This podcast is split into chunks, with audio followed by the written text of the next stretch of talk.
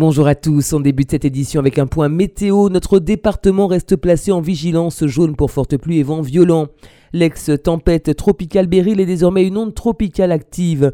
Après un passage en Guadeloupe, elle se dirige maintenant vers Porto Rico. L'agence Pôle emploi du François a organisé deux sessions de recrutement ce matin pour l'enlèvement des sargasses. Près d'une cinquantaine de demandeurs d'emploi ont participé à la réunion d'information suivie d'entretien. Rosie Beljambe, conseillère dédiée à l'entreprise référente sur l'insertion par l'activité économique. Euh, l'insertion par l'activité économique, c'est un dispositif qu'on a mis en place pour pouvoir accompagner les personnes qui sont très éloignés de l'emploi. On a un recrutement qui commence avec l'association Hommes et Territoires sur un atelier chantier d'insertion, ramassage d'algues sargasses.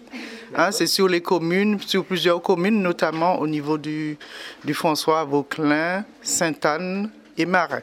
Alors normalement, au niveau de tous les postes, il y a quand même 35 postes et 4 encadrants techniques. C'est la dernière session de recrutement. Le CCJF, le Conseil communal des jeunes franciscains, organise un forum débat sur le harcèlement ce lundi à la salle des fêtes du François. Chloé Scaron, maire junior de la ville du François. Ben, c'est un forum ben, sur le harcèlement ben, parce que ça nous tient à cœur d'en parler parce qu'il y a beaucoup de jeunes qui se font harceler et qui n'osent pas en parler. Donc on espère que ben, avec notre aide, ben, ils pourront commencer à en parler, même si euh, pas forcément se tourner vers des adultes, mais pouvoir en parler euh, par exemple à leurs amis qui pourront aussi à leur tour ben, parler à des adultes. Alors ce matin nous avons fait, euh, on a cherché à connaître d'autres CCJ de Martinique.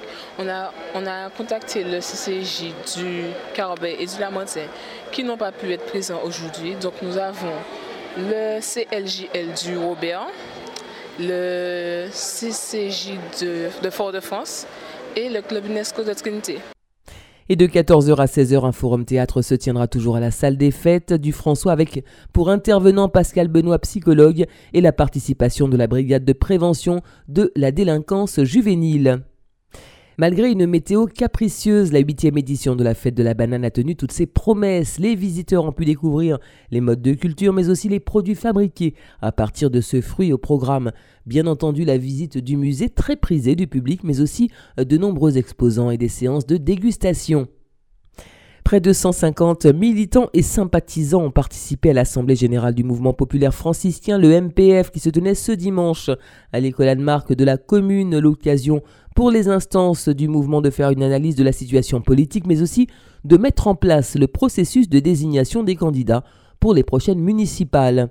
Roger Lagier, secrétaire général par intérim, a par ailleurs procédé au compte-rendu de la mission de redynamisation des instances qui lui a été récemment confiée. Et puis au programme du Festival culturel de Fort-de-France, le coup d'envoi des sessions de masterclass de création numérique qui se déroulent aujourd'hui, demain, mardi et mercredi de 9h à 12h puis de 14h à 17h, mais aussi les 12, 13 et 14 juillet aux mêmes heures au Parc culturel Aimé Césaire.